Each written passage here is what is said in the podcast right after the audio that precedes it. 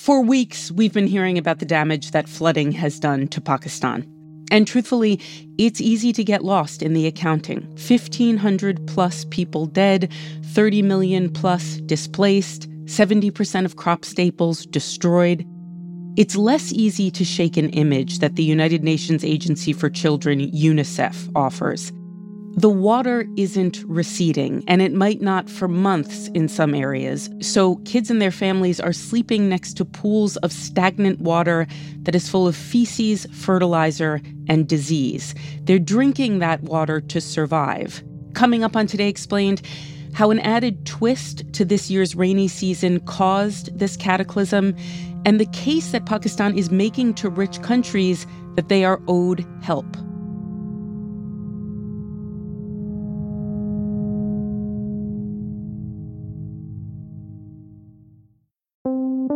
Support for Today Explained comes from FX's The Veil, starring Elisabeth Moss. If you like spy thrillers or indeed Elisabeth Moss, then you might want to check out FX's The Veil. It's an international spy thriller that follows two women as they play a deadly game of truth and lies on the road from Istanbul to Paris and London. Oh, I'll go. One woman has a secret, same here, and the other has a mission to reveal it before thousands of lives are lost. FX's The Veil, now streaming only on Hulu. You know how to book flights and hotels.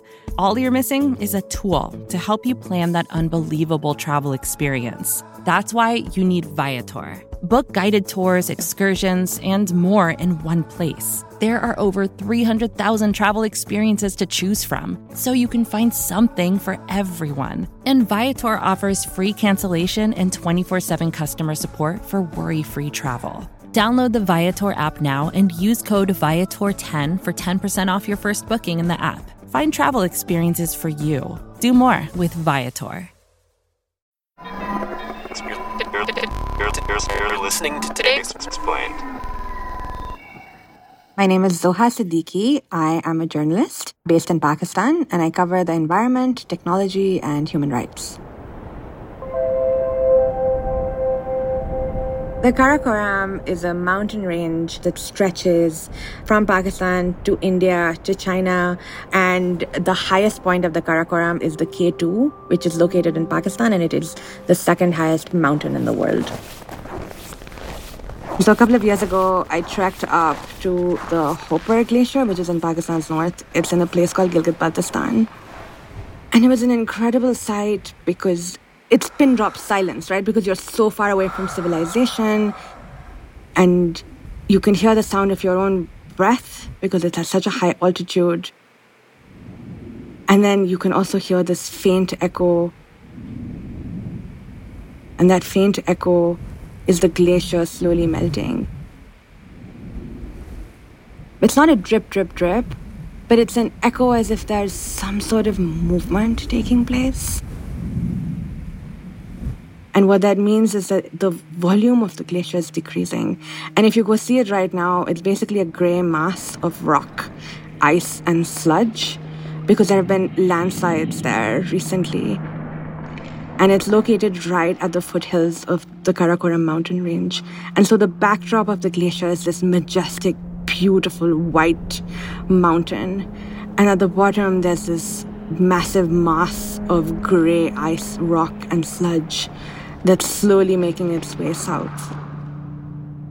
So in the north, you've got an abundance of glaciers, over 7,000. And in the south, you've got a desert. You've got a river that runs from the north of the country right down to the south, where it sinks into the Arabian Sea. And so you've got deserts, you've got mountains, you've got glaciers, you've got hills and valleys. And so there's a lot to see, but that also makes Pakistan extremely vulnerable to climate change because when glaciers melt in the north, they increase the volume of water in the Indus River, which then travels south, inundates villages and towns, which also form the country's breadbasket.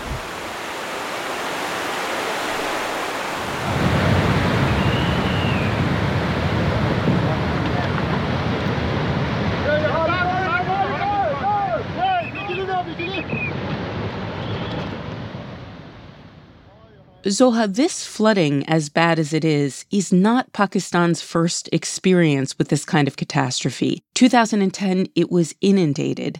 And the lesson that it took away to prepare for the next disaster was was what? So lessons were learned after the 2010 floods, but they weren't implemented. And Pakistan continued along the path of dam building and grand scale infrastructure projects instead of focusing on developing a robust early warning system or climate resilient housing for communities living in vulnerable areas. Pakistan is obsessed with dams.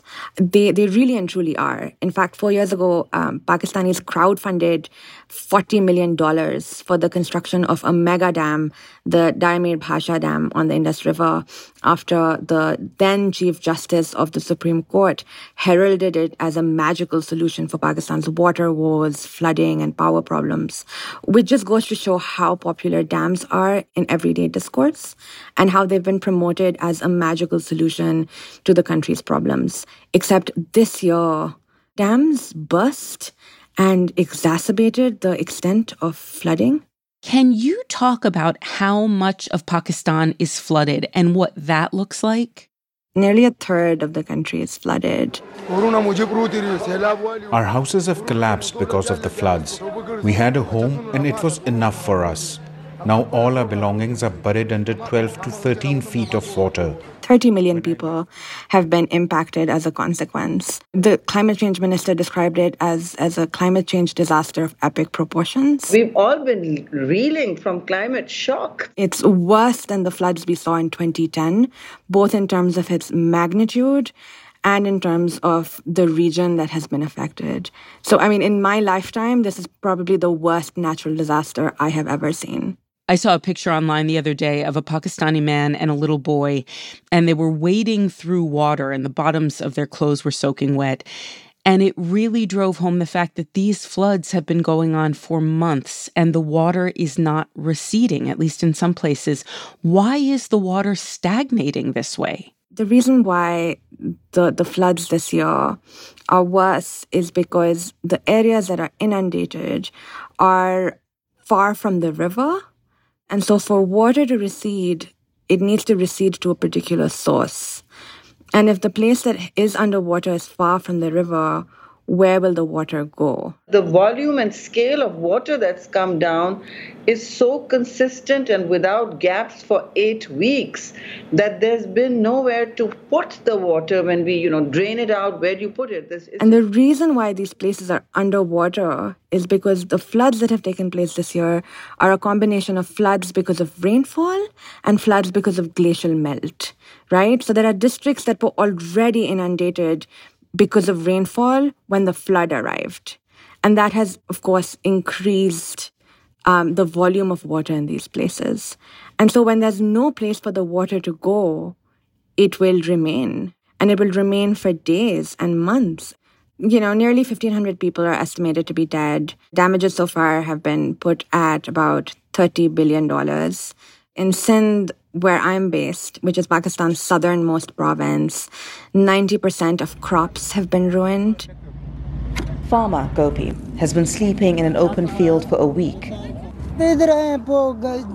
Our homes are gone. We have nothing. I was able to grow my own vegetables back home, and everything is gone now. I can't even feed my children.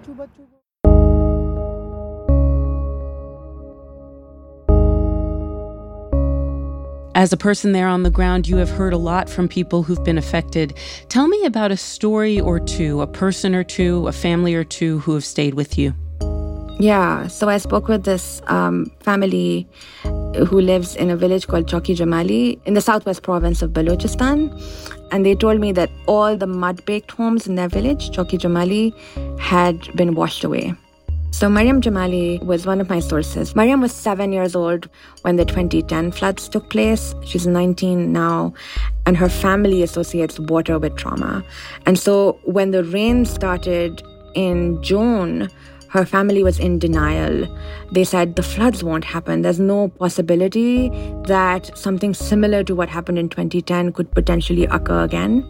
And so they were the last to evacuate and her elderly grandmother was the last person in their family to leave. She was eventually evacuated on a tractor. Her grandmother, every day, she asks her when they're going back, but there's no going back because the home no longer exists. I um, I spoke to this other gentleman who is in a town called Lasbela, which is also in, in the province of Balochistan, and he told me that the graveyards are inundated, and so if someone passes away, there's no place to bury them, which is just it's horrifying. I mean, in these situations, in disaster situations, people do need they do need someone to blame. Who who are folks blaming? Yeah, so to a large extent, folks on ground are blaming the Pakistani government for the catastrophe that has taken place.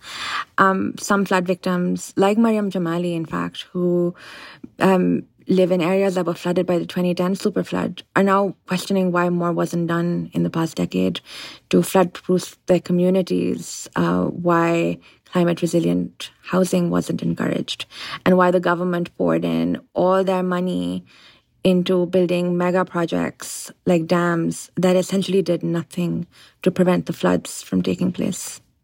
What is the government now saying it's going to do for people who've been affected? The immediate promise is that they'll be given some sort of relief in terms of um, in terms of payments, right? But apart from that, um, nothing. And and folks that have been on ground receiving aid have primarily been receiving aid from nonprofits um, and from uh, mutual aid networks. They're the folks that are on ground that are going from village to village um, and door to door and and documenting what's happening. Okay, so that's what the government is promising Pakistanis who've been affected. At the same time, what is the Pakistani government saying to the international community? So, to the international community, they're essentially saying We will certainly learn from our uh, experience, but I think the global community should stand by us today. They want climate reparations from the global north, specifically um, from countries that have a larger carbon footprint and that contribute more to emissions. When countries like mine are affected in the front line of uh, climate disasters one after another, despite our poor planning, I mean, that's a separate issue. Uh, that does not cause the heat waves that trigger so many of our cataclysms and catastrophes, including and their argument for this is that Pakistan contributes less than 1% of the world's greenhouse gas emissions, um, and that they deserve compensation for the loss and damage um, incurred as a consequence. Does Pakistan have a strong case for climate reparations? A pretty strong case, in my opinion, right? Because Pakistan's among the countries most vulnerable to climate change. It faces a rate of warming considerably um, above global average, with a potential rise of 1.3 to 4.9 degrees Celsius by the 2090s. And the economy and the people of this country are suffering, and they need this all the assistance they can get. One of the main voices calling for reparations comes from the Minister of Climate Change, Sherry Rehman. How has the international community been responding to what she's been saying? So there haven't been any immediate responses as per my knowledge, but there is an existing trend of rich countries not pledging money to adapt to climate shocks, right? And expressing reluctance to engage in meaningful negotiations about financing loss and damage suffered by countries like Pakistan that have contributed negligibly to emissions. The annual UN climate change talks are going to take place in Egypt in November, where Pakistan is planning on pushing hard for polluters um, to pay up after a year of devastating drought, floods, heat waves, forest fires, you name it. Coming up, a former ambassador from Pakistan to the US tells us whether he thinks this push for reparations will work.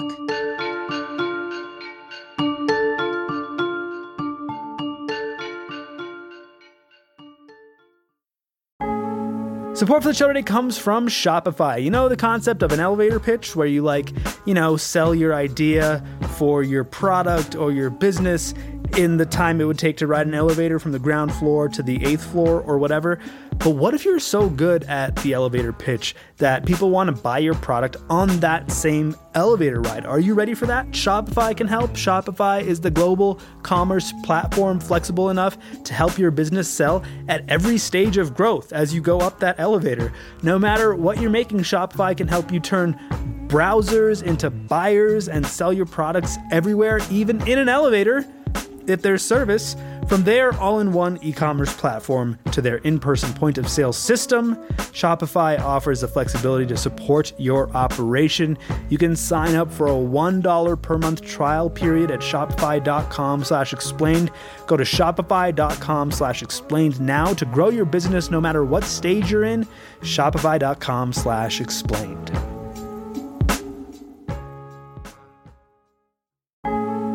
Support for Today Explained comes from Ramp. This ad goes out to all the finance professionals looking for love. I'm just kidding. Looking for a better way to simplify business finance across expenses, vendor payments, and accounting. And to all the accountants tired of the same old finance software, Ramp may be the answer you've been looking for. Ramp is the corporate card and spend management software designed to help you save time and put money back in your pocket. So, what does that mean? Well, according to Ramp, they give finance teams unprecedented control and insight into company spending, issue cards to every employee with limits and restrictions, automate expense reporting so you don't waste time. Ramp says its accounting software automatically collects receipts and categorizes your expenses in real time so that you don't have to. That could put an end to chasing down receipts and to your employees spending hours submitting expense reports. And now you can get $250 when you join Ramp. Just go to ramp.com slash explained, ramp.com slash explained, R-A-M-P.com slash explained. Cards issued by Sutton Bank and Celtic Bank, members FDIC. Terms and conditions do apply.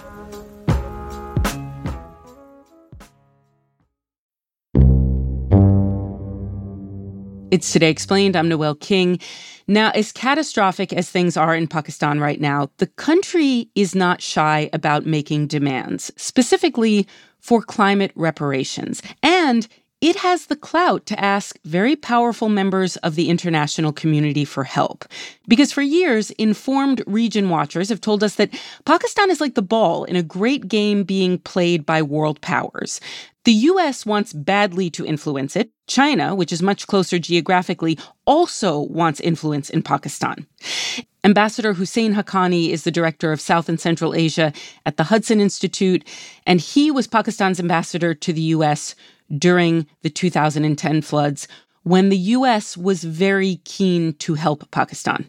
American NGOs, American foundations, uh, the private sector, uh, American churches, uh, they were all very uh, generous towards Pakistan because they saw Pakistan as an ally and they saw millions of people in Pakistan who were allied to the United States as being in trouble.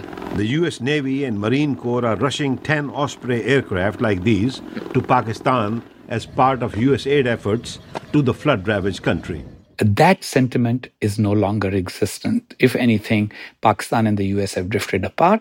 And because they have drifted apart, even uh, the will to provide humanitarian assistance has diminished somewhat.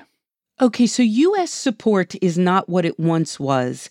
The other player in this great game is China. What has China done for Pakistan recently? Pakistan is very close to China. Gathered to receive uh, that aid from, from China and also to appreciate uh, the government of China, His Excellency President Xi Jinping, and uh, the people of China uh, for their uh, abiding love and affiliation for the people of Pakistan. 30% of Pakistan's debt is owed to China. Uh, Pakistan and the United States have a functional relationship. It's not as warm as it used to be. And uh, that is reflected in the fact that at the time of the 2010 floods, uh, the United States uh, contributed more than a billion dollars towards uh, rehabilitation and uh, reconstruction for flood victims. This time, that contribution is only $53 million so far. China, on the other hand, has never been a huge uh, humanitarian and other aid giver, but it has been a big lender and they have neither given Pakistan any debt relief uh, nor have they given a large amount of support in uh, rehabilitation and reconstruction aid. Uh, their aid is around 57 million at this moment. Do you think that the United States or China or any other country that is a major emitter of carbon is likely to pay Pakistan reparations? I think that reparations are not a practical thing in the modern world anyway. All reparations are paid only when somebody can enforce them. And when there is no enforcement mechanism, people generally do not pay reparations. So it is a great, uh, shall we say, a great one liner to say that uh, the big emitters of the past, those who have polluted the world, have a responsibility towards paying the poorer countries that are suffering from their uh, past excesses. And maybe it's even a fair point to make at an academic level. But in the real world, I do not see any major country paying Pakistan reparations. On the other hand, what is more likely to happen is that the international community can be persuaded to provide Pakistan relief assistance because there is a human tragedy unfolding and the world has a track record of rising to helping nations that are afflicted with humanitarian tragedies. Beijing, as you said, has promised $57 million in assistance. It's Pakistan's main ally here. What do you think of that amount? In this particular instance, China has just not been generous enough. Pakistan will need something between 10 to 12 billion dollars to deal with flood relief, flood rehabilitation, and post flood reconstruction. People have lost homes, farmers have lost crops, they have lost their livestock, and uh, a lot of infrastructure has been permanently damaged. All of that will require a lot of resources. The one thing China could do for Pakistan very easily is to give it debt relief. One third of Pakistan's debt is owed to China.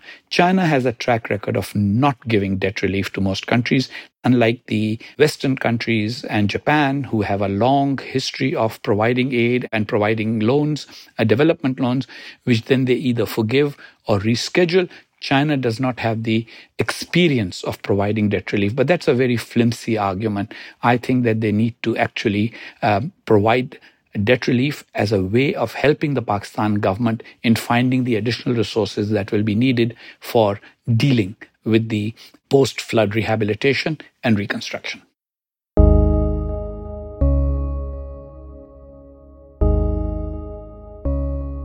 China's $57 million to an ally in distress seems low in a relative sense because in 2010, the U.S. gave Pakistan a billion dollars. Why did the U.S. drop from a billion dollars to 53 million this time around? Pakistan in 2010 was seen as a critical ally of the United States. It was a country that was expected to help the United States stabilize Afghanistan, keep the Taliban at bay, make sure that there was some kind of an outcome in Afghanistan in which the US could readily withdraw its troops. What has changed since then is that Pakistan is now seen in the United States as a country that did not help America in Afghanistan. There is a feeling that Pakistan supported the Taliban towards victory. As a result, there is a sense of uh, negativity towards Pakistan among policymakers and in policy circles. Also, there is no readily appropriated large packet of money that can be reallocated towards flood relief in Pakistan. Uh, both those factors are at play.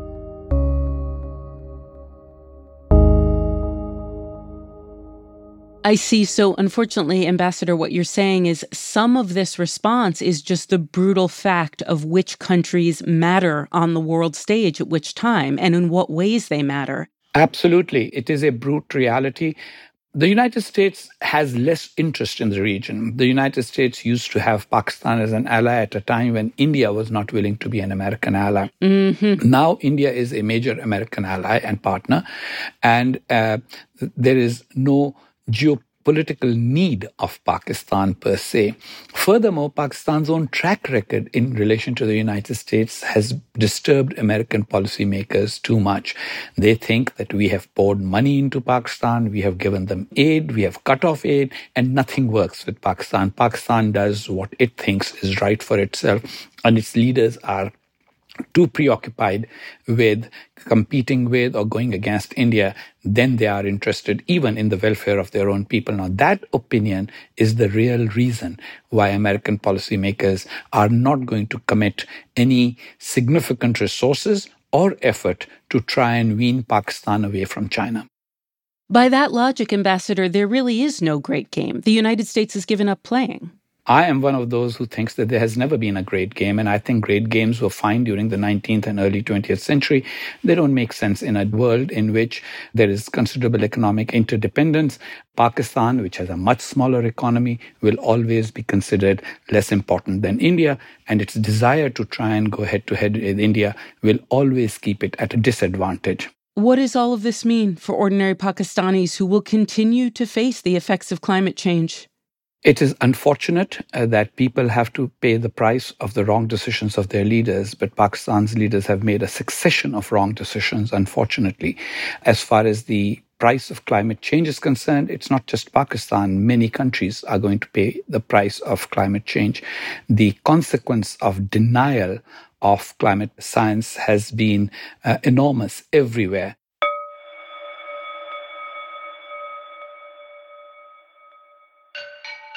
What's happening in Pakistan should be a wake up call that if we do not and cannot help Pakistan, then tomorrow there will be another region and another country that will have a similar catastrophe on its hands. So the world as a whole needs to take matters relating to climate change much more seriously. We should also not be hopeless because 220 million people are not going to roll over and play dead.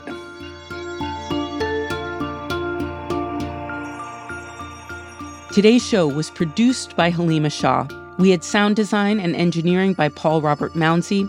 We were edited by Matthew Collette and fact checked by Laura Bullard. It's Today Explained. I'm Noel King.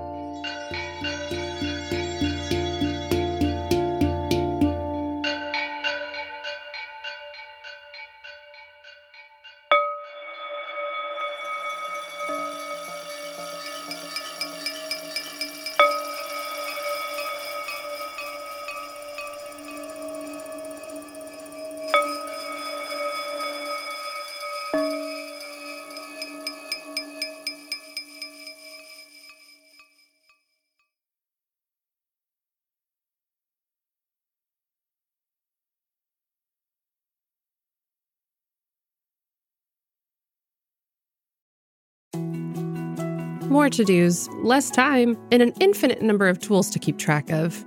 Sometimes doing business has never felt harder, but you don't need a miracle to hit your goals. You can just use HubSpot because their all in one customer platform can make growing your business infinitely easier.